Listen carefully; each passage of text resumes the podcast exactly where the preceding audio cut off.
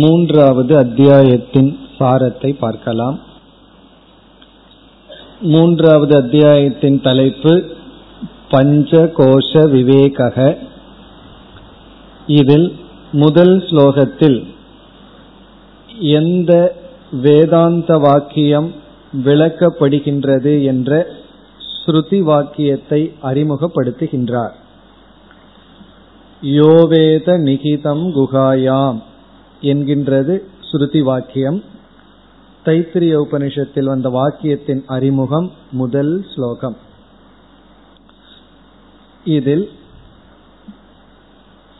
ஆத்ம சைத்தன்யத்தை குகைக்குள் அறிய வேண்டும் என்று அந்த வாக்கியத்தில் வந்துள்ளது. குஹா என்ற சொல்லுக்கு 5 கோஷங்கள் பொருளாகின்றது. ஆகவே 5 கோஷத்திற்குள் ஆத்மாவை அறிய வேண்டும் என்றால் 5 கோஷங்கள் என்ன என்ற சந்தேகம் வர அந்த கோஷத்தை பற்றிய விளக்கம் அடுத்த ஸ்லோகத்திலிருந்து தொடர்கின்றது. இவ்விதம் முதல் ஸ்லோகத்தில் ஸ்ருதி வாக்கியம், பிறகு இரண்டாவது ஸ்லோகத்திலிருந்து 10வது ஸ்லோகம் வரை, 2 to 10 வரை பஞ்சகோஷ சொரூபம், அவைகளினுடைய அனாத்மத்துவம், 5 கோஷங்களினுடைய லட்சணம், பிறகு அவைகள் எப்படி அனாத்மா என்கின்ற விளக்கம். இந்த 5 கோஷங்கள் எவைகள் என்றும் ஒவ்வொரு கோஷத்தினுடைய லட்சணமும் அது எப்படி நான் அல்ல, அகம் அல்ல, அனாத்மா என்றால் நான் என்ற சொல்லுக்கு அவைகள் எப்படி பொருள் அல்ல என்று சொல்லிக்கொண்டு வந்தார். அதெல்லாம் என்னன்னு நம்ம பார்த்துட்டோம். இப்ப நம்ம பார்க்கறது என்ன பார்த்தோம்ங்கிறது ஞாபகம்தான். பிறகு 11வது ஸ்லோகத்தில் ஆரம்பித்து 21வது ஸ்லோகம் வரை ஆத்மா சைத்தன்ய சொரூபம் அல்லது ஞான சொரூபம் அல்லது ஆத்மாதான் சப்ஜெக்ட், ஆத்மா என்பது ஞான சொரூபம், சைத்தன்ய சொரூபம் என்கின்ற விளக்கம். இந்த இடத்தில்தான் சத்தியம் ஞானம் அனந்தம் பிரம்ம என்ற லட்சணத்தில் ஞான சப்தமானது விளக்கப்படுகின்றது. ஞானம் என்பது மற்றவைகளினால் விளக்கப்படாமல் எது மற்றதை விளக்குகின்றதோ இதைத்தான் நம்ம மனதில் கொள்ள வேண்டும். இங்கு ஞானம் என்றால் எது, எந்த ஒன்று மற்றவைகளினால் விளக்கப்படாமல் தான் மற்றதை விளக்குகின்றதோ, ஸ்வயம் ஜோதிகி. பிறகு 22 25வது ஸ்லோகம் வரை பஞ்சகோஷ விவேகத்தினுடைய அவசியத்தையும் சூன்யவாதம் வராது என்ற கருத்தையும் கூறினார். நாம ஏன் பஞ்சகோஷ விவேகம் செய்ய வேண்டும் என்ற ஒரு அவசியம் கூறப்பட்டது. பஞ்சகோஷ விவேகத்தின் முக்கிய அவசியம் என்னவென்றால், ஆத்மாவை பற்றியோ பிரம்மத்தை பற்றியோ விசாரம் செய்து முடித்தால் ஏதோ எங்கோ இருக்கின்ற பிரம்மம் சத்தியஸ்வரூபம் ஞானஸ்வரூபம்னு சொல்லி விடுவோம். அந்த பிரம்மன் நான் என்று புரிந்து கொள்ள வேண்டுமென்றால் இது பஞ்ச கோஷத்துக்கு ஆதாரமாக இருக்கின்றது என்று சொல்லியாக வேண்டும். ஆகவே பிரம்மத்தை நான் என்று புரிந்து கொள்ள பஞ்சகோஷ விவேகம் அவசியம் என்று கூறினார். பிறகு 26வது ஸ்லோகத்திலிருந்து 28வது ஸ்லோகம் வரை ஆத்மா ஸ்வயம் பிரகாசக என்பதற்கான பிரமாணங்களை கொடுத்தார். ஆத்மா ஸ்வயம் ஜோதிகி என்பதற்கு என்ன பிரமாணம், எப்படி புரிந்து கொள்வது என்பதை விளக்கினார். அதைத் தொடர்ந்து 29 33வது ஸ்லோகம் வரை சத்தியம் என்ற சொல்லினுடைய லட்சணம், சத்தியம் ஞானம் அனந்தம் என்ற பிரம்ம லட்சணத்திற்கு சத்தியம் என்பதற்கு விளக்கம் கொடுத்தார். அங்குதான் சத்தியம் அபாத்தியம் என்று சொன்னார். எதை நாம் நீக்க முடியாதோ, பாதை செய்ய முடியாதோ அது சத்தியம் சொன்னார். அப்படி பார்க்கையில் அனைத்தையும் நாம் நீக்கிவிடலாம், எந்த நான் அறிவு சொரூபமான நான் அனைத்தையும் நீக்குகின்றேனோ அந்த நான் அதை நீக்க முடியாது. பாதாவுக்கு ஞாதா தேவைன்னு பார்த்தோம். அந்த ஞாதா அபாத்தியம், ஞேயம் பாத்தியம். பிறகு 34வது ஸ்லோகத்துல ஞானம்ங்கிறதுக்கு லட்சணம் சொன்னார். அப்படி சொல்லும் பொழுது ஏற்கனவே விளக்கியுள்ளோம் என்று சொன்னார். பிறகு 35, 36 இந்த இரண்டு ஸ்லோகங்களில் அனந்தம் என்ற சொல்லுக்கு விளக்கம் கொடுத்தார். அனந்தம் என்றால் எல்லையற்றதுன்னு பார்த்தோம். தேச கால வஸ்து பரிச்சேதமற்றது. இப்ப தேசத்தினால எல்லையற்றது ஏன் என்றால் சர்வ வியாபித்துவார் அப்படின்னு சொன்னார்.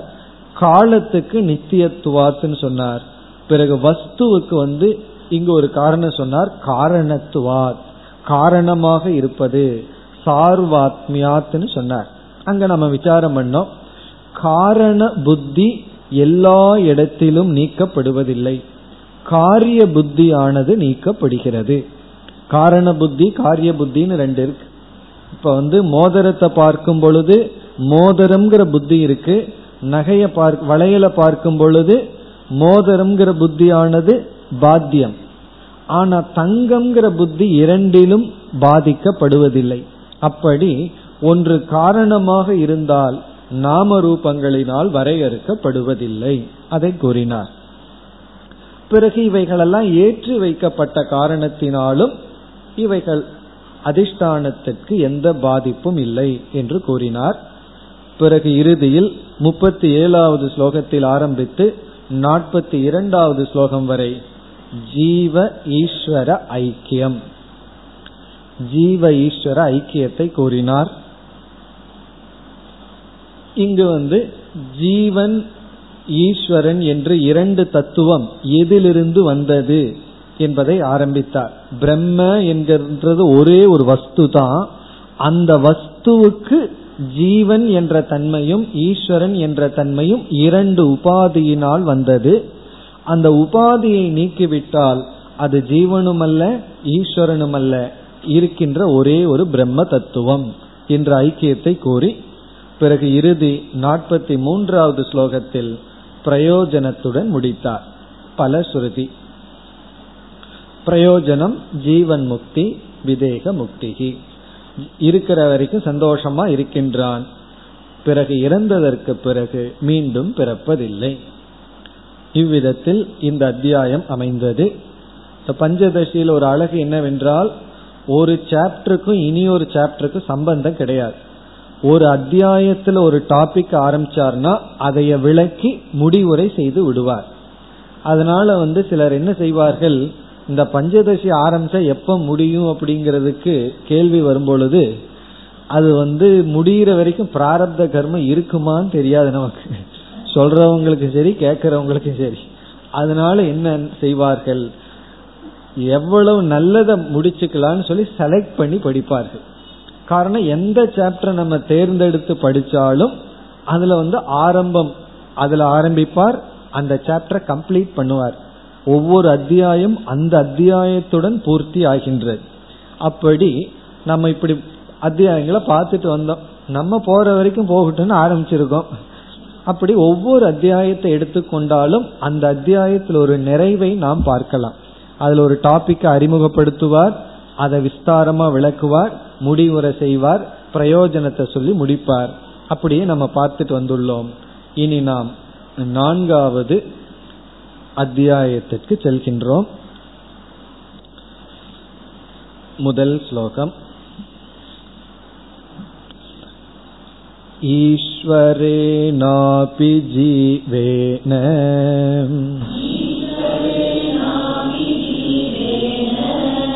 ஸ்ருஷ்டம் த்வைதம் விவிச்யதே.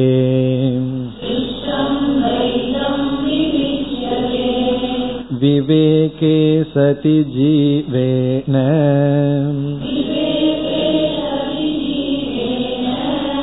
ஹேயோ பந்தஸ்புடி பவேத்.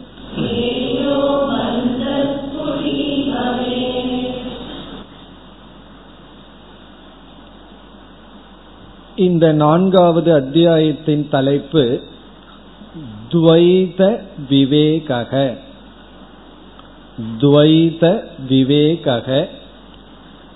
இங்கு விவேகக, விவேகம் என்றால் விபஜ்ய பிரதர்ஷ்யதே, விபஜ்ய பிரதர்ஷ்யதே என்றால் வேறுபடுத்தி காட்டுதல்.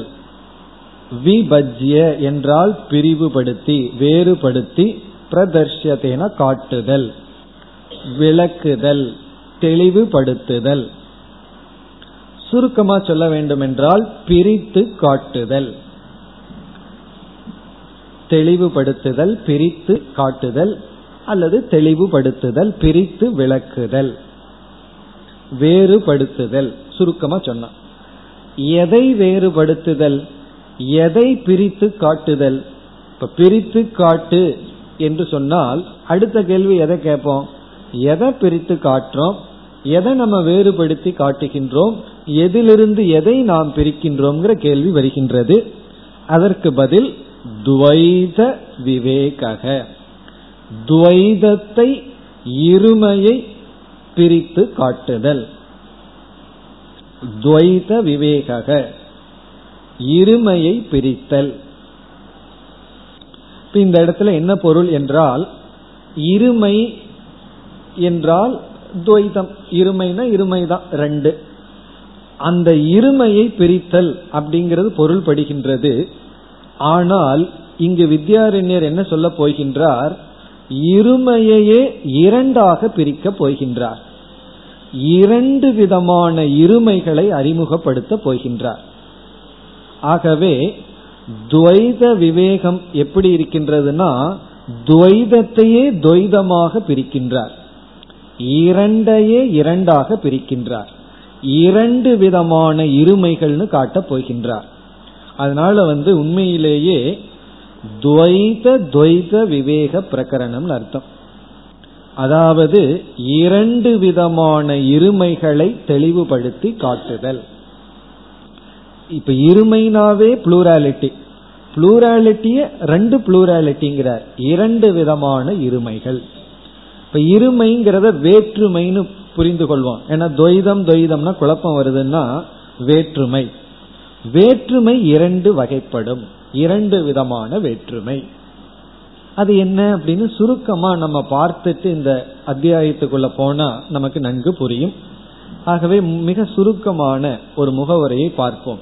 இந்த அத்தியாயத்துக்குள்ள இவர் என்ன செய்ய போகின்றார் அதையும் முதல் ஸ்லோகத்திலே அறிமுகப்படுத்துகின்றார். அதாவது சிருஷ்டி துவைதம்னு சொல்றோம். சிருஷ்டிக்கு இனி ஒரு பெயர் துவைதம், படைப்பு அப்படிங்கிறது இருமை துவைதம். அந்த துவைதம் என்கின்ற சிருஷ்டி இரண்டு விதமானதுன்னு சொல்ல போகின்றார். ஒன்று ஈஸ்வரன் படைத்த சிருஷ்டி, அது ஈஸ்வர சிருஷ்டி என்று சொல்லப்படுகிறது, ஈஸ்வர துவைதம், இறைவனால் படைக்கப்பட்ட இருமை, பகவான் படைத்த சிருஷ்டி அல்லது துவைதம் அல்லது இருமை, அது ஈஸ்வர சிருஷ்டி.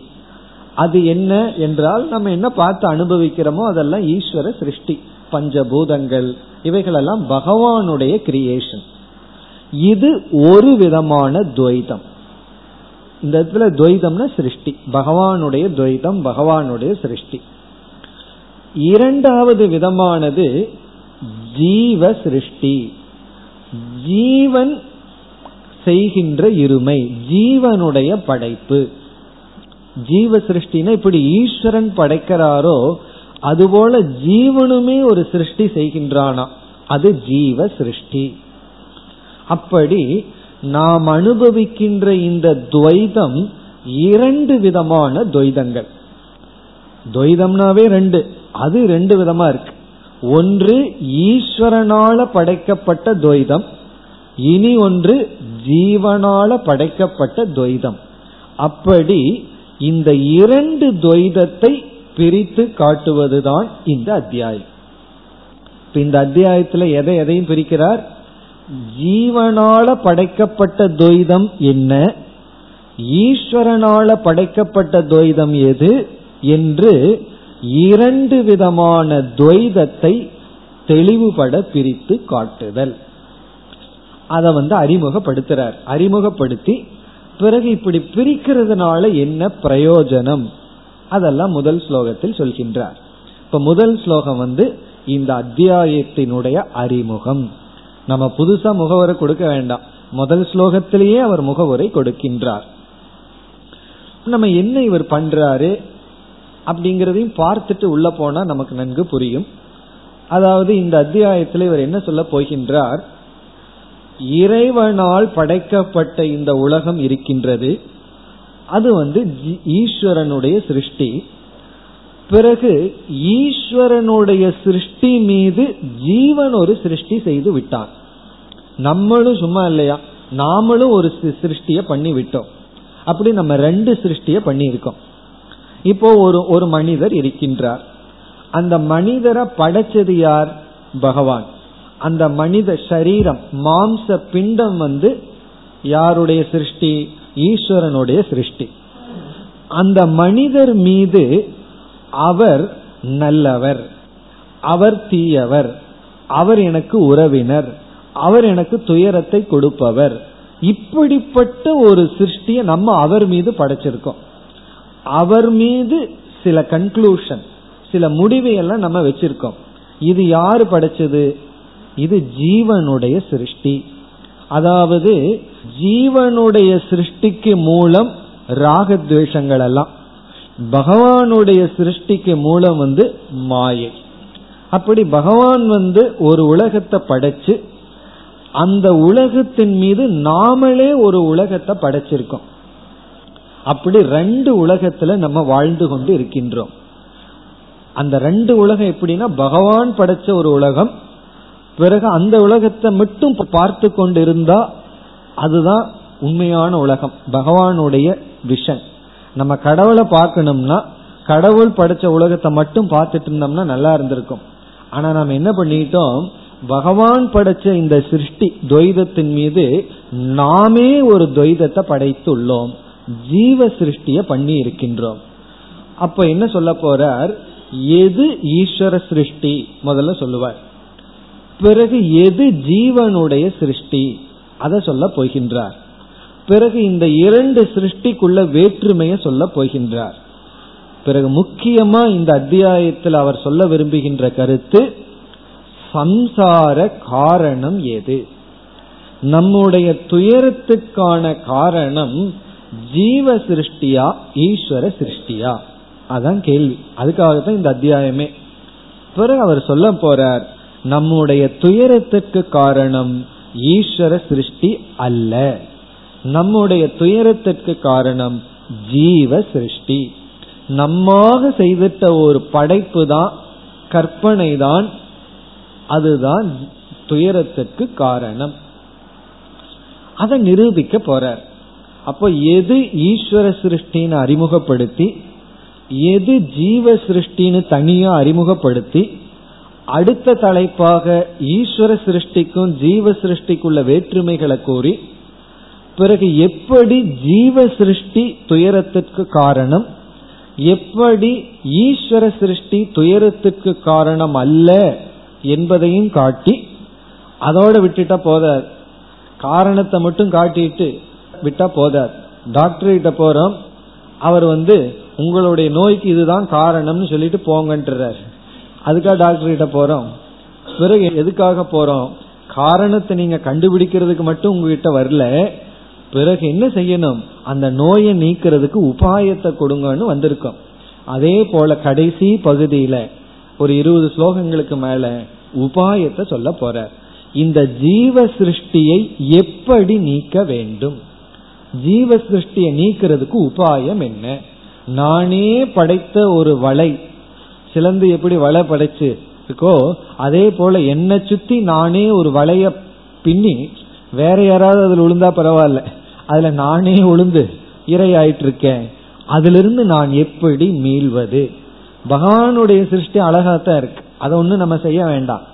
நானே எனக்குள் போட்டுக்கொண்ட விலங்குகளிலிருந்து எப்படி விடுதலை அடைதல், அந்த உபாயத்தை சொல்ல போற. சொல்லி மீண்டும் எல்லா சாப்டர்லையும் பிரயோஜனத்தோட முடிப்பார். அதே ஜீவன்முக்தி, அதே விதேக முக்தி தான். இதுதான் இந்த முழு அத்தியாயம்.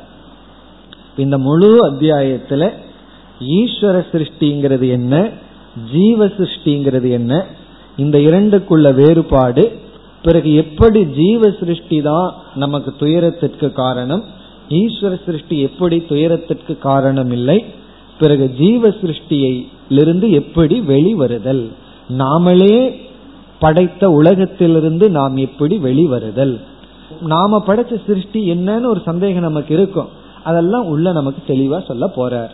இதுதான் இந்த அத்தியாயத்தினுடைய பிக்சர், இந்த அத்தியாயத்தினுடைய சாரம். இதெல்லாம் அவருடைய யுனிக் திங்கிங், அவருடைய சுய அறிவு, சாஸ்திரத்திலிருந்து புரிந்து கொண்டதை அவருடைய பாணியிலேயே மிக அழகாக இங்கு விளக்குகின்றார். நம்ம சாதாரணமா என்ன சொல்லுவோம், ஆன்மீகம்னு சொன்னோம்னா நம்முடைய துயரத்துக்கு வெளியே நீ காரணத்தை காட்டிட்டு இருக்கிற வரைக்கும் நீ வெளியே தான் கரெக்ஷன் பண்ணிட்டு இருப்ப, என்னைக்கு உன்னையே நீ காரணம் காட்டி உணர்ந்து கொள்கின்றாயோ அப்பொழுது உன்னை நீ திருத்திக்குவன்னு சொல்றோம். அந்த பாயிண்ட் தான் இங்க அவர் சொல்ற. அதாவது நம்ம துயரத்திற்கு மற்றவங்களை காட்டி கொண்டு இருக்காதே, உலகத்தை பழி சுமத்தாதே, அது பகவானுடைய சிருஷ்டி, அது நல்லா தான் இருக்கு. பிறகு உன்னுடைய பிரச்சனைக்கு காரணம் உன்னுடைய ஜீவ சிருஷ்டி, அதை இவர் சொல்ல போறார் மானச சிருஷ்டின்னு சொல்ல போறார்.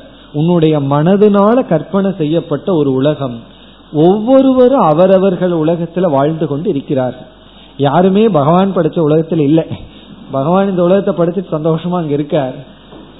பாக்குறாரு பகவான் நம்ம படைச்ச உலகத்துல யார் இருக்கான்னா யாருமே பகவான் படைச்ச உலகத்துல இல்லை. பகவான் படைச்ச உலகம் ஆல்வேஸ் வேக்கண்ட், காலியாவே இருக்கு. பிறகு யார் எந்த உலகத்தில் இருக்காங்கன்னா அவரவர்கள் அவரவர்கள் உலகத்தில் இருக்கார். அவரவர்களுடைய ஜட்ஜ்மெண்ட் இந்த உலகம்னா இப்படின்னு சொல்லி வாழ்கிறார்கள். இப்ப இந்த முழு அத்தியாயத்துல எது நம்முடைய உலகம், அந்த நம்முடைய உலகத்தை எப்படி துரத்தல். நம்ம யார் பகவானுடைய உலகம் எத்தனை கோடி இன்பம் வைத்தா இடைவான் இருக்கு, இந்த உலகம் பூரா இன்ப சுரூபமா இருக்கு. ஆனா அதுல நம்ம ஒரு உலகத்தை படைத்து கொண்டு துயரப்பட்டு கொண்டிருக்கின்றோம். அந்த துயரத்திலிருந்து எப்படி நீங்குதல், இந்த ஜீவ சிருஷ்டியை எப்படி தியாகம் செய்தல், அதை கடைசியில சொல்லுவார். அதற்கு முன்னாடி படிப்படியா போவார். எது ஈஸ்வர சிருஷ்டி எது ஜீவ சிருஷ்டின்னு படிப்படியா போக போகின்றார். அதுதான் இந்த அத்தியாயம்.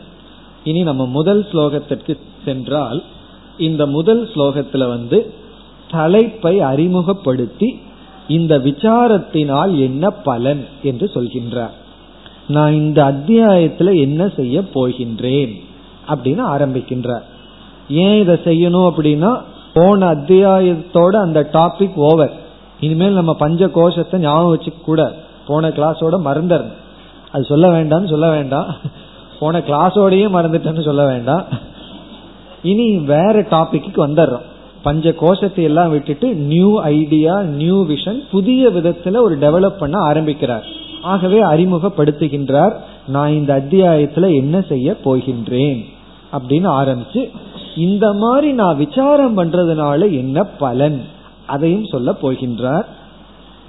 இப்ப முதல் வரியில இரண்டு விதமான துவைதமானது பிரிக்கப்படுகின்றது, அதான் ஃபர்ஸ்ட் லைன். இரண்டு விதமான இருமைகள் பிரிக்கப்படுகிறது. அந்த இருமையினுடைய கர்த்தா யார்? இரண்டு விதமான துவைதத்தை இது இந்த துவைதம் இது இந்த துவைதம்னு பிரிச்சு காட்ட போறேன். அந்த துவைதத்தை சிருஷ்டி செய்தவர்கள் யார்? ஆரம்பிக்கின்றார்.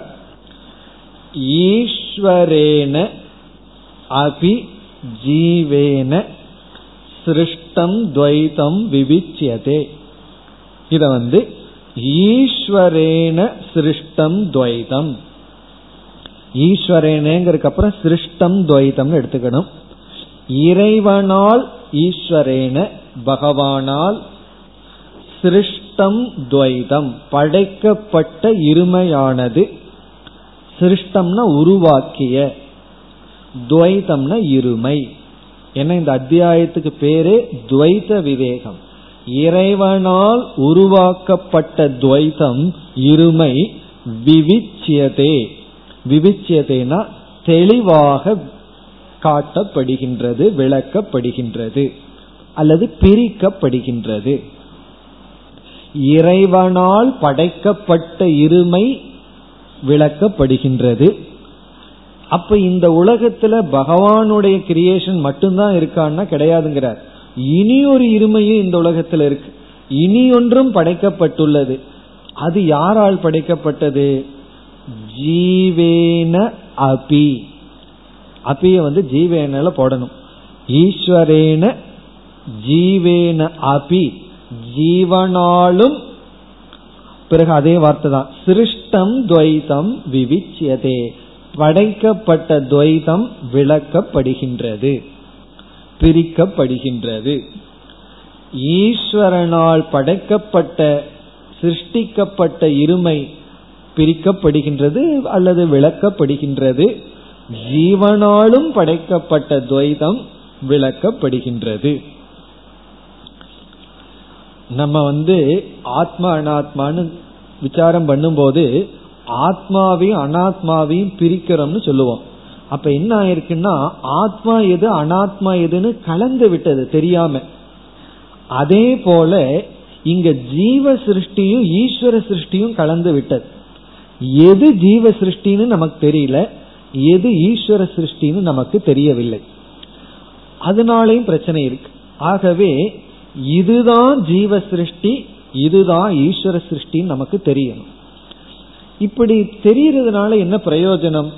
இது நான் படைச்ச உலகம், இது பகவான் படைச்ச உலகம் அப்படிங்கிறது தெரியாம நான் படைச்ச உலகத்தை பகவான் படைச்ச உலகமா நினைச்சிட்டு இருக்கேன், பகவான் படைச்ச உலகத்தை நான் படைச்சதா நினைச்சிட்டு இருக்கேன். அதனாலதான் பிரச்சனை. இதெல்லாம் என்னோட சொத்துங்கிறோம், அதெல்லாம் பகவானுடைய சொத்து, அவர் படைச்சது, இதெல்லாம் நான் படைச்சேன், நான் உருவாக்குனேன். 100 ஏக்கரா என்னுடைய பூமினா 100 ஏக்கராவை நம்மளா உருவாக்கணும்? பகவான் படைச்சிருக்கார், ஏதோ நம்ம அந்த அந்த இடத்துக்கு வந்திருக்கோம். அப்படி பகவானுடைய படைப்பு எது, நம்முடைய படைப்பு எதுங்கிறதுலயே குழப்பம் இருக்கு. மாத்திக்கிறோம், அவரு அதை நம்ம எடுத்துக்கிறோம், நம்ம படைப்பு போய் பகவான் மீது போட்டுறோம். அப்ப அதை முதல்ல பிரிக்கணும். பிறகு இவ்விதம் பிரிக்கிறதுனால என்ன பிரயோஜனம்? இரண்டாவது வரியில சொல்ற பலன். முதல் வரியில டாபிக் விஷயக, என்ன டாபிக் இங்க நடக்க போகுது? பகவானுடைய சிருஷ்டியும் நம்முடைய சிருஷ்டியும் பிரிக்கிறேன்னு சொல்றார். இரண்டாவது வரியில சரி இந்த வேலையினால பிரயோஜனம் என்ன? விவேகே சதி, விவேகே சதினா இந்த விவேகத்தை செய்வதனால், இவ்விதம் பிரிப்பதனால், இந்த விவேகத்தை செய்வதனால் என்ன பலன்? ஜீவேன ஹேயக பந்தக ஸ்புடி பவேத், ஜீவேன ஜீவனால், நம்மால், ஹேயக பந்தக நீக்க வேண்டிய பந்தமானது, நீக்க வேண்டிய சம்சாரமானது, ஹேயகனா தள்ள வேண்டியது, பந்தக பந்தம்னா சம்சாரம் துயரம், ஜீவனால் நீக்க வேண்டிய பந்தமானது ஸ்புடி பவேத் தெளிவாக விளங்கும். ஜீவனால் நீக்க வேண்டிய பந்தம் என்ன என்பது தெளிவாக விளங்கும். இதுதான் பிரயோஜனம். இப்ப முதல் வரியில சப்ஜெக்ட் மேட்டர், நான் என்ன செய்ய போறேன் இந்த அத்தியாயத்துல.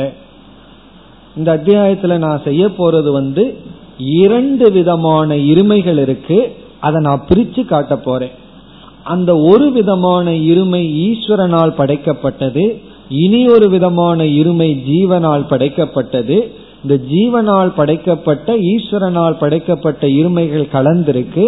இப்ப நான் என்ன செய்ய போறேன்? இதுதான் ஜீவனால் படைக்கப்பட்டது, இதுதான் ஈஸ்வரனால் படைக்கப்பட்டதுன்னு காட்டி ரெண்டையும் நான் பிரித்து காட்டுகின்றேன்.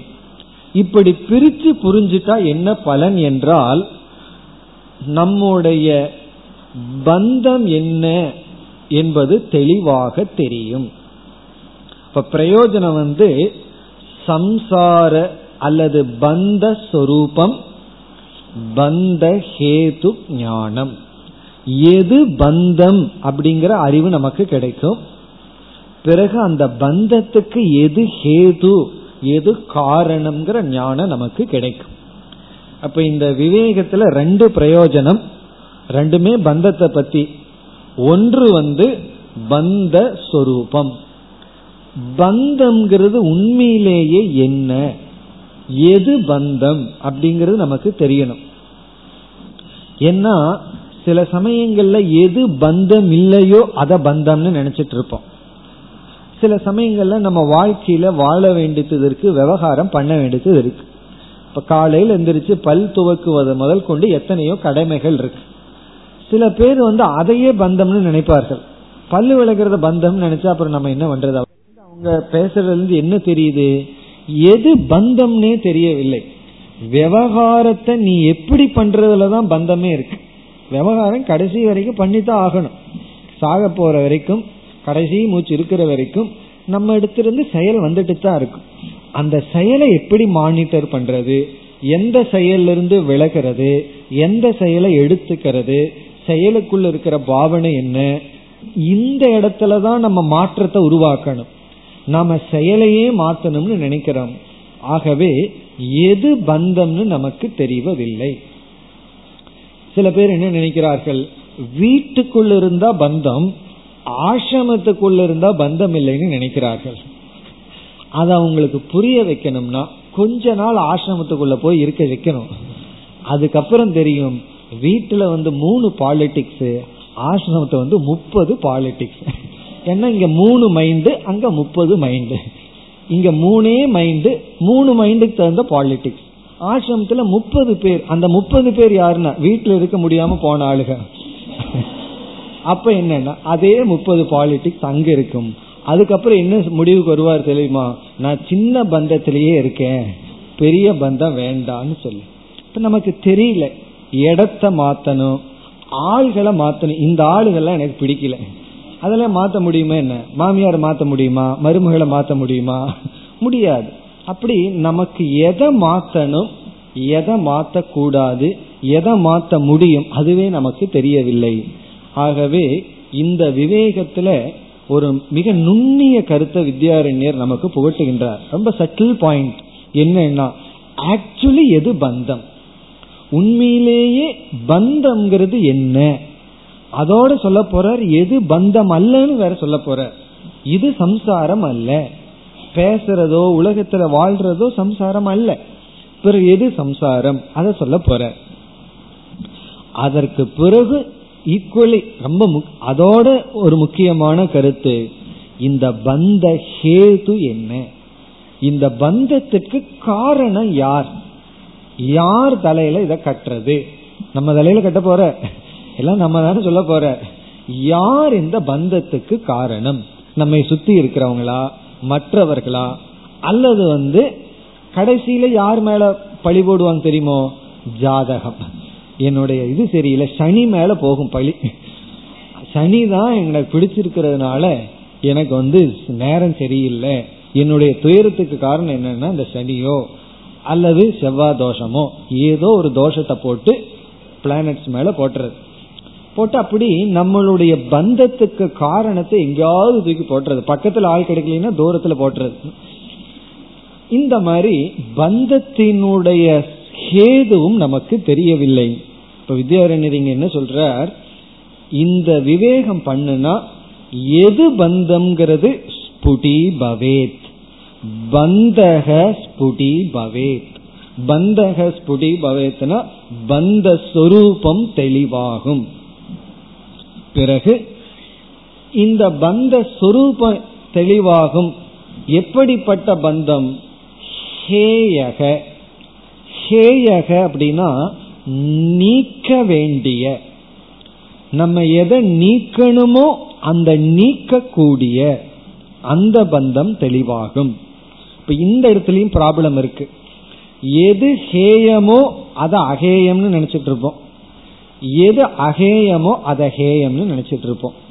எதை நீக்கணுமோ அதை நீக்காம வச்சிருப்போம், எதை நீக்க கூடாதோ நீக்க முடியாதோ அதை நீக்கணும்னு நினைப்போம். சொல்ல போறார் ஈஸ்வர சிருஷ்டியை துறக்க முடியாதுன்னு சொல்ல போறார், துறக்க வேண்டிய அவசியமும் இல்லை, துறக்கவும் முடியாதுன்னு சொல்ல போறார். அப்படி எது ஹேயம் எது அகேயம் அதுவும் நமக்கு தெரியும். பிறகு ஏன் பந்தத்தினுடைய சொரூபத்தை தெரிஞ்சுக்கணும்னா அது நீக்க வேண்டியது, அது நம்மால நீக்கத்தக்கது, நீக்கித்தா ஆக வேண்டும் என்று இந்த இடத்துல நமக்கு ஜீவ பிரம்ம ஐக்கியத்தை விட பந்தத்துக்கு போக்கஸ் கொடுக்கிறார். ஒவ்வொரு சாப்டர்லயும் ஒவ்வொரு ஐடியாவில் அவர் ஹைலைட் பண்ணுவார்.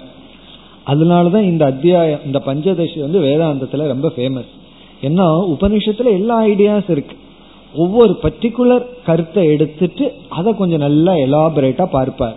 அப்படி இந்த ஃபுல் அத்தியாயத்திலேயே, முழு அத்தியாயத்திலேயே இவர் முக்கியத்துவம் கொடுக்கிறது எது பந்தம், அந்த பந்தத்துக்கான காரணம் என்ன, எப்படி நமக்கு நாமேயே ஒரு வளைய போட்டு உள்ள இருக்கின்றோம், ஒரு உலகத்தை படைச்சிட்டு அந்த உலகத்துக்குள்ள வாழ்ந்து கொண்டு இருக்கின்றோம். அந்த உலகம்ங்கிறது அந்த சக்கரம் போல, அபிமன்யு ஒரு சக்கரத்துல போய் மாட்டிட்டானே அது போல ஒரு வியூகம் போல, அந்த வியூகத்திலிருந்து எப்படி உடைத்து வெளியே வருதல், அந்த சாதனைகள் எல்லாம் என்ன, அதெல்லாம் சொல்ல போகின்றார். இப்ப முதல் ஸ்லோகம் முதல் வரியில விஷயக, இரண்டாவது வரியில பிரயோஜனம், அனுபந்த சதுஷ்டயம். அனுபந்த சதுஷ்டயத்துலதான் இதுவுமே ஆரம்பிக்கணும். விஷயக பிரயோஜனம், இதுதான் சப்ஜெக்ட் மேட்டர், இதுதான் பிரயோஜனம். இப்ப பந்தத்தினுடைய சொரூபமும் பந்தத்தினுடைய காரணமும் தெரிஞ்சுக்கிட்டதுன்னா, நான் இதைத்தான் விடணும்னு தெரிஞ்சு போச்சு, அதை விடுறதுக்கு இதைத்தான் பண்ணணும்னு தெரிஞ்சாச்சு. இப்ப இந்த ஞானம் நமக்கு எப்படி பிரயோஜனத்தை கொடுக்கும்?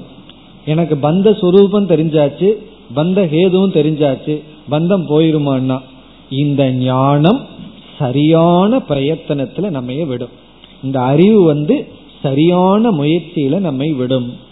அறிவில்லாம முயற்சி பண்ணா முயற்சி தான் பிரயோஜனமே தவிர பலன் கிடைக்காது. முயற்சி இருக்கும், அந்த முயற்சி சரியான டைரக்ஷன்ல இருக்கணும்னா சரியான ஞானத்துடன் முயற்சி தேவை. ஆகவே நம்ம செய்ய போற சாதனைகளுக்கு சரியா இருக்கிறதுக்கு இந்த ரெண்டு ஞானம் மிக முக்கியம். அந்த ஞானத்தை இந்த அத்தியாயத்தில் நான் கொடுக்க போகின்றேன் என்ற பிரதிஜையுடன் ஆரம்பிக்கின்றார்.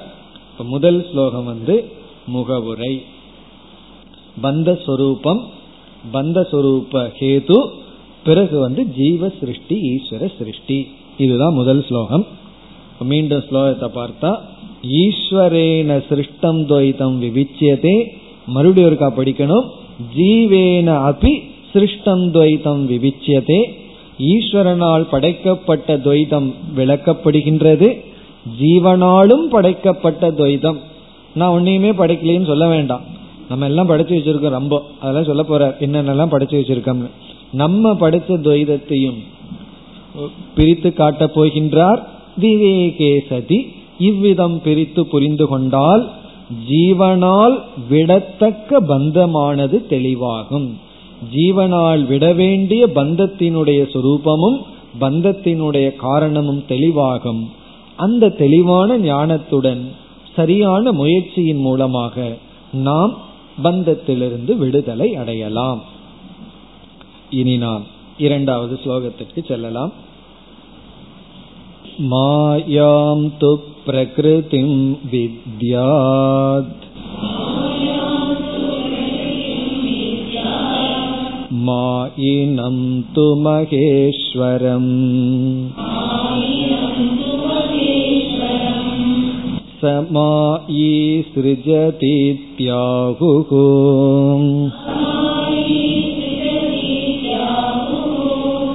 ஸ்வேதாஸ்வதரசாக்கினஹ.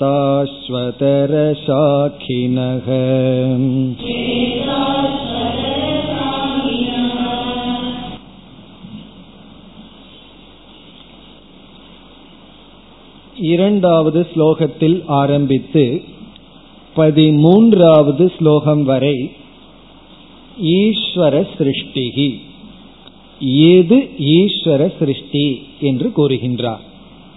முதல்ல பகவான் படைச்ச உலகம் எது அத சொல்றார். இந்த இரண்டாவது ஸ்லோகத்தில் ஆரம்பிச்சு 13 வரை. ஆகவே 13 வரைக்கும் ரொம்ப சிம்பிள் டாபிக், ரொம்ப சுலபமான கருத்துக்கள் தான். ஈஸ்வரனுடைய சிருஷ்டியை சொல்றார், அதுக்கப்புறம் ஜீவ சிருஷ்டியை சொல்லுவார், வேற்றுமையை சொல்லுவார். அப்படி தலைப்புகள் கருத்துக்கள் தொடரும். இது ஈஸ்வர சிருஷ்டி, பகவான் படைத்த இந்த உலகம். பகவான் தான் இந்த உலகத்தை படைச்சார் அப்படிங்கிறதுக்கு என்ன பிரமாணம்? பகவான் தான் படைச்சார்ங்கிறதுக்கு என்ன பிரமாணம்? என்ன பிரமாணம்னா அதுக்கு என்ன அத்தாட்சி? யாரு சொன்னா? எப்படி நமக்கு தெரிகிறது அப்படின்னா, ஒவ்வொருவரும் ஒவ்வொன்று சொல்வார்கள். சில பேர் தார்க்கிகர்கள் எல்லாம் என்ன சொல்லுவார்கள், அணுவிலிருந்து வந்தது, பகவானெல்லாம் தேவையில்லை, அது அப்படியே வந்தது என்று ஒவ்வொருவரும் சொல்லுவார்கள். ஆனால் நம்ம ஈஸ்வரன் தான் இந்த ஜெகத்துக்கு கர்த்தா, நாம் அனுபவிக்கின்ற இந்த ஸ்தூல இந்த உலகத்தை படைச்சவர் பகவான் தான். அதுக்கு பிரமாணம் வேதாந்தம் அல்லது சப்த பிரமாணம், உபனிஷத்து தான் பிரமாணம், ஸ்ருதி தான் பிரமாணம். காரணம் என்னன்னா, இந்த உலகத்தை பகவான் படைச்சாருங்கிறதுக்கு நாம் ஒரு தர்க்கத்தை கொடுத்தோம் அப்படின்னா, இனி ஒரு தர்க்கவாதி இது இயற்கையா வந்ததுன்னு அவனும் ஒரு தர்க்கத்தை கொடுத்துருவான். அவனுடைய தர்க்கமும் ஸ்ட்ராங்கா இருக்கும், நம்ம தர்க்கமும் ஸ்ட்ராங்கா இருக்கும். நாம் ஒரு உதாரணத்தை சொல்லி ஒன்னு கொடுத்தோம் அப்படின்னா, உதாரணமா பானை வர வேண்டும் என்றால் குயவன் என்ற ஒருவன் இருந்தாக வேண்டும், அறிவுபூர்வமாக ஒருவன் இருந்துதான் ஒன்ன உற்பத்தி பண்ண முடியும்னு நாம் ஒரு தர்க்கம் கொடுப்போம். அவன் என்ன செய்வான் தெரியுமோ, காட்டுல இருக்கின்ற மரத்தை எல்லாம் அறிவுபூர்வமா ஒருத்தன் படைச்சானா அது எப்படி சுயமா வருது, அது போல அவன் ஒரு தர்க்கத்தை கொடுப்பான். அதனாலதான் சங்கரர் இடத்துல என்ன செய்கின்றார், பிரம்மசூத்திரத்துல தர்க்கத்தினால ஈஸ்வரன் காரணம்னு நிலைநாட்ட முடியாதுன்னு நிலைநாட்டுறார். நான் தர்க்கத்தினால ஈஸ்வரனை காரணம்னு நிலைநாட்டுறன்னு பூர்வபக்ஷி வர்றான். நமக்கு எப்படியோ பகவான் தான் காரணம்னு சொல்லி ஆகணும். ஆனா சங்கரர் அங்க என்ன பண்றார், தர்க்கத்தினால நிலைநாட்ட முடியாதுன்னு ஈஸ்வரனை இல்லைன்னு தர்க்கத்துல சாதிக்கிறார். பிறகு என்ன சொல்றார், வேதத்துக்கிட்ட தான் நம்ம போகணும். காரணம் என்னன்னா, தர்க்கம் எப்படி வேண்டுமானாலும் வரலாம். ஆகவே இங்க 13வது ஸ்லோகம் வரை உபனிஷத் வாக்கியங்களையே கொடுக்கிறார். ஒவ்வொரு உபனிஷத்திலும் சிருஷ்டி பகவானிடமிருந்து தான் வந்தது அப்படின்னு வந்துள்ளது. அப்படி என்ன செய்கின்றார், இந்த ஸ்லோகத்தில் ஆரம்பிச்சு 13வது ஸ்லோகம் வரைக்கும் எல்லாமே உபனிஷத் கொட்டேஷன்ஸ், எல்லாமே ஒவ்வொரு உபனிஷத்திலிருந்தும் நமக்கு என்ன தெரிய வருகிறது, பகவான் இந்த உலகத்தை படைச்சார். நாம பார்த்து அனுபவிக்கின்ற இந்த உலகத்திற்கு அது எப்படிப்பட்ட உலகம், பஞ்சபூதமாக இருக்கின்ற ஸ்தூல சூக்ஷ்ம உலகத்திற்கு காரணம் இறைவன் பகவான். அதுக்கு பிரமாணத்தை கொடுக்கிறார். இதெல்லாம் மறைஞ்சிருக்கு, அந்த ஸ்லோகத்துக்குள்ளேயே என்ன இருக்கு, உபனிஷத் வாக்கியங்கள் இருக்கு. உபனிஷத் வாக்கியத்தை எடுத்துட்டு ஸ்லோக ரூபமா அட்ஜஸ்ட் பண்ணிடுறார். ஏன்னா உபனிஷத் ஸ்லோகமா இருக்காது, இவர் அப்படி பண்றார்.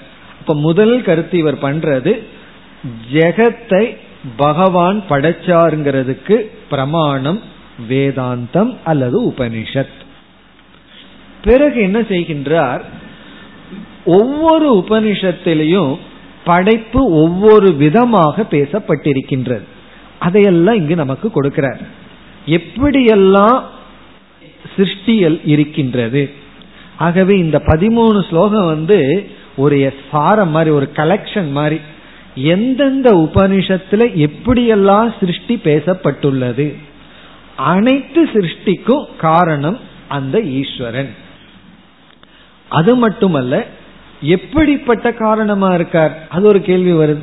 வெறும் நிமித்த காரணம் மட்டுமா, உபாதான காரணமாகவும் இருக்கார் வருகின்றது. பிறகு யார் பண்றாருங்கிற இடத்துல ஒவ்வொரு உபனிஷத்தும் ஒவ்வொரு விதத்துல பேசுது.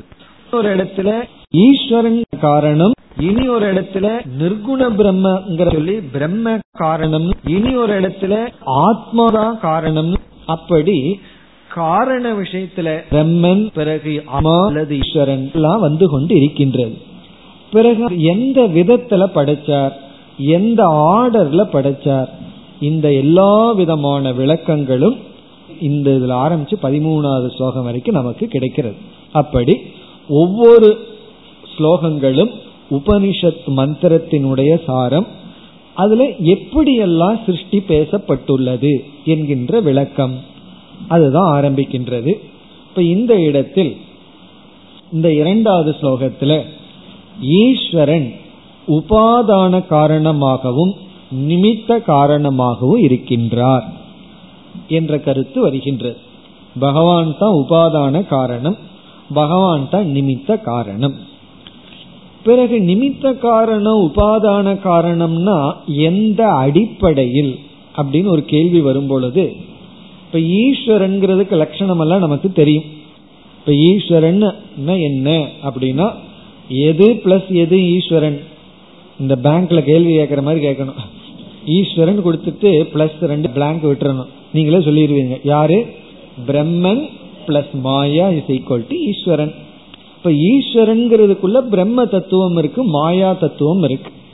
அந்த ஈஸ்வரன் சிருஷ்டிக்கு காரணம் சொன்னா உபாதான காரணமாகவும் அந்த ஈஸ்வரன் இருக்கார், நிமித்த காரணமா இருக்காருன்னு சொன்னா அந்த ஈஸ்வரனுக்குள் இருக்கிற மாயா உபாதான காரண அம்சம், அந்த ஈஸ்வரனுக்குள் இருக்கின்ற சைத்தன்யம் நிமித்த காரண அம்சம். அதையும் இங்கு சொல்கின்றார்.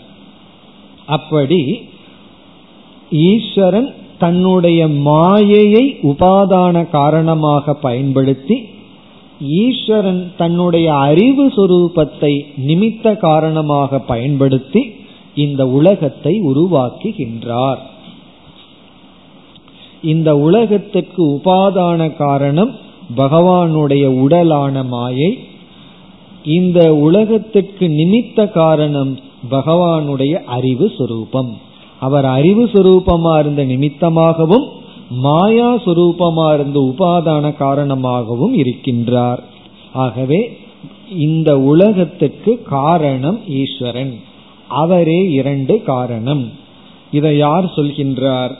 எந்த உபனிஷத்தில் இது சொல்லப்படுகிறது? அதையும் இங்கு சொல்கின்றார். இனி நாம் ஸ்லோகத்திற்குள் சென்றால், மாயாம் து பிரகிருதிம் வித்யாத். இந்த படைப்புக்கு நம்ம ஒரு வார்த்தையை சேர்த்துக்கணும். இந்த சிருஷ்டிக்கு பிரகிருதி, அதாவது இந்த இடத்துல பிரகிருதி என்றால் உபாதான காரணம். மாயையை உபாதான காரணமாக அறிய வேண்டும். மாயாந்து பிரகிருதி வித்யா, இந்த படைப்புக்கு மாயையை உபாதான காரணமாக புரிந்து கொள்ள வேண்டும். இங்கு பிரகிருதிங்கிற வார்த்தைக்கு உபாதான காரணம். இந்த பானையினுடைய பிரகிருதி என்ன அப்படின்னு என்ன சொல்லணும்? களிமண் சொல்லணும்.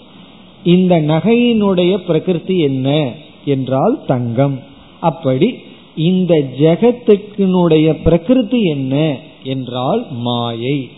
மாயை உபாதான காரணம். பிறகு மாயினம் து மகேஸ்வரம். மாயினம், மாயையை உடையவன் யார்னா அந்த மகேஸ்வரன். இந்த மாயை யாருடன் இருக்கின்றது? அவன மகேஸ்வரன் தெரிந்துகொள். மகேஸ்வரன் ஈஸ்வரன். இந்த மாயையை உடையவன் ஈஸ்வரன்.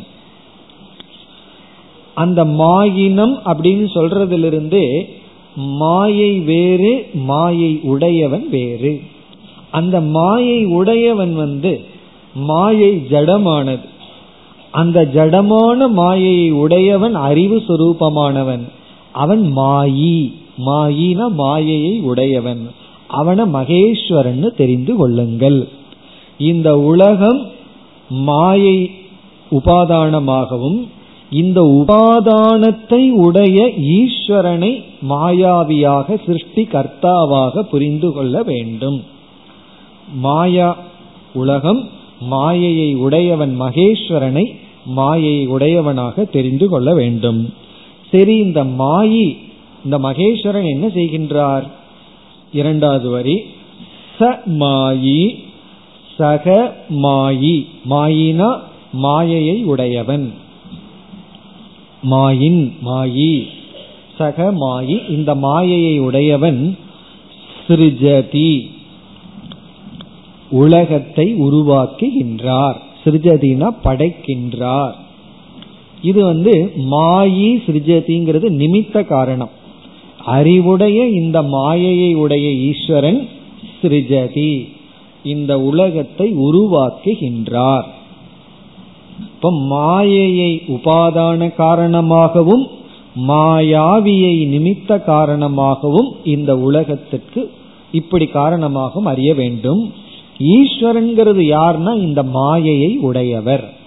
அப்ப இந்த இடத்துல ஈஸ்வரன் சிருஷ்டி கர்த்தா, அவருடைய மாயை உபாதான காரணம், அவருடைய அறிவு சுரூபம் நிமித்த காரணம். இப்படி தெரிந்து கொள்ள வேண்டும். இதி இவ்விதம் ஆகுகு கூறுகிறார்கள். யார் இவ்விதம் கூறுகிறார்கள்? ஸ்வேதாஸ்வதர சாகினக, ஸ்வேதாஸ்வதர உபனிஷத்தில். இந்த உபனிஷத் வந்து கிருஷ்ண யஜுர்வேதத்தில் உள்ளது. கிருஷ்ண யஜுர்வேதத்தில் அமைந்துள்ள இந்த உபனிஷத்தை பின்பற்றுபவர்கள் கூறுகிறார்கள். சாக்கினகனா அந்த ஸ்வேதாஸ்வதர உபனிஷத்தை படிப்பவர்கள். ஏன்னா அவங்க அதுல படிச்சவங்க அதுல என்ன சொல்லியிருக்கோ அதைத்தானே சொல்வார்கள். அப்படி அவர்கள் கூறுகிறார்கள். 4வது 10வது மந்திரம், 4th chapter 10th மந்திரத்தில் இந்த வார்த்தை வருகின்றது. மாயாம் து பிரகிருதிம் வித்யாத் மாயினம் து மகேஸ்வரம். அது உபனிஷத் வாக்கியம். அதை சொல்லி இப்படிப்பட்ட மாயி இந்த உலகத்தை படைக்கின்றார் என்று ஸ்வேதாஸ்வர உபனிஷத்தை பின்பற்றுபவர்கள் கூறுகிறார்கள். இப்ப இதுல நம்ம இனிமேல் வர்ற பகுதியில புரிஞ்சு கொள்ள வேண்டிய சில கருத்துக்கள் வந்து சிருஷ்டிக்கு பிரமாணம், அதாவது சிருஷ்டி கர்த்தா ஈஸ்வரன்கிறதுக்கு பிரமாணம் வேதம் தான். வேதத்துல விதவிதமா சொல்லப்பட்டிருக்கு. அந்த உதாகரணங்களை எல்லாம் சொல்ல போறார். பிறகு வந்து இதுல நமக்கு முக்கியம் என்னன்னா, இந்த பஞ்சபூதமான இந்த உலகத்தை பகவான் படைச்சுள்ளார். இந்த உலகத்தையே பகவான் படைச்சா நம்ம படைக்கிறதுக்கு என்ன இருக்குன்னு சந்தேகம் வரும். பூர்வபக்ஷம் கேட்க போறான், எல்லாமே பகவான் படைச்சிட்டார், பிறகு நான் என்னதான் படைச்சேன்னா சொல்ல போற. நீ என்ன படிச்சிருக்க, அதனால நீ எப்படி இருக்கங்கிறத சொல்ல போற. இப்ப நம்ம பாக்குறது எல்லாமே பகவானுடைய படைப்பு தான். அவரே உபாதான காரணமா இருக்கார். அவரே இந்த உலகமாக இருந்து கொண்டு இருக்கின்றார். இனிமேல் வருகின்ற பகுதி பூரா நமக்கு சிருஷ்டி தான். 3வது ஸ்லோகம், ஆத்மாவா இதமக்ரே பூத் ச ஈக்ஷத ஸ்ருஜா இதி சங்கல்பேன ஸ்ருஜல் லோகான்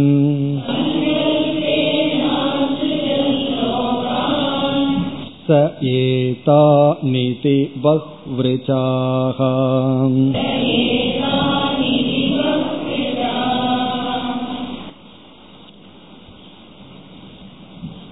ரிக்வேதத்தில் அமைந்துள்ள ஐத்தரேய உபனிஷத்திலிருந்து இங்கு பேசுகின்றார். இந்த உபனிஷத்தை தான் நம்ம இது வரைக்கும் பார்க்கல. இந்த உபனிஷத்துல வந்து சிருஷ்டி தான் ரொம்ப பிரதானம். கடைசியில பிரக்ஞானம் பிரம்மன்னு வருகின்றது, அவ்வளவுதான். மீதி பூரா சிருஷ்டி தான். அதனால ரொம்ப பொறுமையா இருக்கு. இந்த உபனிஷத் படிக்கணும்னா, பொறுமை வளரணும்னா இந்த உபனிஷத் படிக்கலாம். அப்படி சிருஷ்டி எதற்குனா கடைசியில ஒரே ஒரு வைராகியார்த்தம், வைராகியத்துக்காக சிருஷ்டியை பற்றி. இந்த சிருஷ்டி எல்லாம் எப்படி கஷ்டப்படுது, சிருஷ்டியில எப்படி எல்லாம் இருக்குன்னு அங்க ஒரு பெரிய விசாரம். இதுல வந்து முதல் வாக்கியமே இப்படித்தான் ஆரம்பிக்கின்றது. ஃபர்ஸ்டே சிருஷ்டியில ஆரம்பம் ஆகின்றது. அதை இங்கு கொடுக்கின்றார். எல்லா வேதத்திலிருந்து இவர் இங்க எடுத்து கொடுக்கிறார். இதுல இருந்து எல்லா வேதமும் பகவானத்தான் ஜெகத்துக்கு காரணமா பேசுகின்றது அப்படிங்கிற ஐடியாவும் நமக்கு கிடைக்கின்றது. இப்ப இங்கு என்ன சொல்கின்றார்? இப்ப இந்த இடத்துல பார்த்தோம்னா, யார் இந்த உலகத்தை படைச்சா ஆத்மாங்கிற சப்தம் பயன்படுத்தப்பட்டுள்ளது. ஆத்மாதான் முதல்ல இருந்தது, பிறகு இந்த ஆத்மாதான் இந்த உலகத்தை படைக்கணும் என்று தீர்மானம் செய்து இந்த உலகத்தை படைத்தது. அப்படி ஒவ்வொரு உபனிஷத்திலையும் ஒவ்வொன்று காரணமா இருக்கு. ஆனா கடைசியில ஒன்றுதான். ஆத்மான்னு சொன்னா பிரம்மனிடமிருந்து வேறுபடாத ஆத்மா, பிறகு பிரம்மன்னு சொன்னா மாயையிலிருந்து வேறுபடாத பிரம்மன். அப்படி நம்ம புரிந்து கொள்ள வேண்டும். ஸ்லோகத்திற்குள் சென்றால் ஆத்மாவை இதம் அக்ரே அபூத். உபனிஷத்துல ஆத்மாவா இதமேக ஏவ அக்ர ஆசீத் ந அந்யத் கிஞ்சன மிஷத் அப்படி வருது. அதனுடைய சாரத்தை சொல்றார். ஆத்மாவா, ஆத்மாவானா ஆத்மாவை, ஆத்மாதான் இதம் அக்ரே அபூத். இதம்னு சொல்றது நாம பார்த்து அனுபவிக்கிற இந்த உலகம். இதம்னா கண்ணுக்கு முன்னாடி இருக்கிறது. இதம் இந்த உலகம், அக்ரே இந்த உலகம் தோன்றுவதற்கு முன்னாடி இந்த உலகம் எப்படி இருந்ததா? ஆத்மாவை அபூத், ஆத்மாவாகவே இருந்தது. இந்த உலகம் இவ்விதம் தோன்றுவதற்கு முன் ஆத்மாவாகவே இருந்தது. அது எப்படி புரிஞ்சுக்கணும் அப்படின்னா, களிமண்ல இருந்து பானைகள் எல்லாம் விதவிதமா வந்திருக்கு. நம்ம பானைகளை பார்த்துட்டு பானைகள் இதற்கு முன் களிமண்ணாகவே இருந்தது அப்படின்னு சொன்னா எப்படி இருக்கும்? அதுபோல இவைகள் ஆத்மாவாகவே இருந்தது அப்படின்னு. என்ன, இந்த சிருஷ்டி ஆத்மாவிடமிருந்துதான் வந்ததுங்கிறதுக்காக இந்த உலகமெல்லாம் ஆத்மாவாகவே இருந்தது. பிறகு அந்த ஆத்மா என்னையே நான் படைத்து கொள்வேன்னு சங்கல்பம் பண்ணிச்சான். நான் என்ன பண்றது, நான் சிருஷ்டிக்கு எங்கேயும் போக வேண்டாம், நான் என்னையே படைக்க வேண்டும், நான் படைப்பேனாக அப்படின்னு சங்கல்பம் செய்து, அந்த சங்கல்பத்தினால நாம் எவைகளையெல்லாம் பார்த்து கொண்டிருக்கின்றோமோ அவைகள் அனைத்தையும் படைத்தது. அப்படி இந்த ஆத்மா படைப்பேனாக, நான் படைக்க வேண்டும் என்று நினைத்தது, நினைத்து அனைத்தையும் படைத்தது. இப்போ இந்த இடத்துல ஆத்மான்னு சொன்னா உடனே நம்ம ரொம்ப அட்வான்ஸ்டு வேதாந்திக் ஸ்டூடெண்ட் எல்லாம் எப்படி புரிஞ்சுக்கணும், உடனே ஆத்மான்னு சொன்னா பிரம்மனிடமிருந்து வேறுபடாத ஆத்மா, மாயையிடமிருந்து வேறுபடாத பிரம்மன், ஆகவே மாயையுடன் கூடிய அந்த தத்துவத்தை நம்ம புரிந்து கொள்ள வேண்டும். உபனிஷத்து இதுல எல்லாம் ரொம்ப ஸ்ட்ரிக்டா இருக்காது, ஒவ்வொரு இடத்துல ஒவ்வொரு வார்த்தைகள் பயன்படுத்தும், ஆனா புரிஞ்சுக்கிற கருத்தை அந்தந்த இடத்திற்கு தகுந்தாற்போல் புரிந்து கொள்ள வேண்டும். இதனுடைய சொல் பொருளை அடுத்த வகுப்பில் பார்ப்போம். ஓம் பூர்ணமதః பூர்ணமிதம் பூர்ணாத் பூர்ணமுதச்யதே பூர்ணஸ்ய பூர்ணமாதாய பூர்ணமேவாவசிஷ்யதே. ஓம் சாந்தி சாந்தி சாந்தி.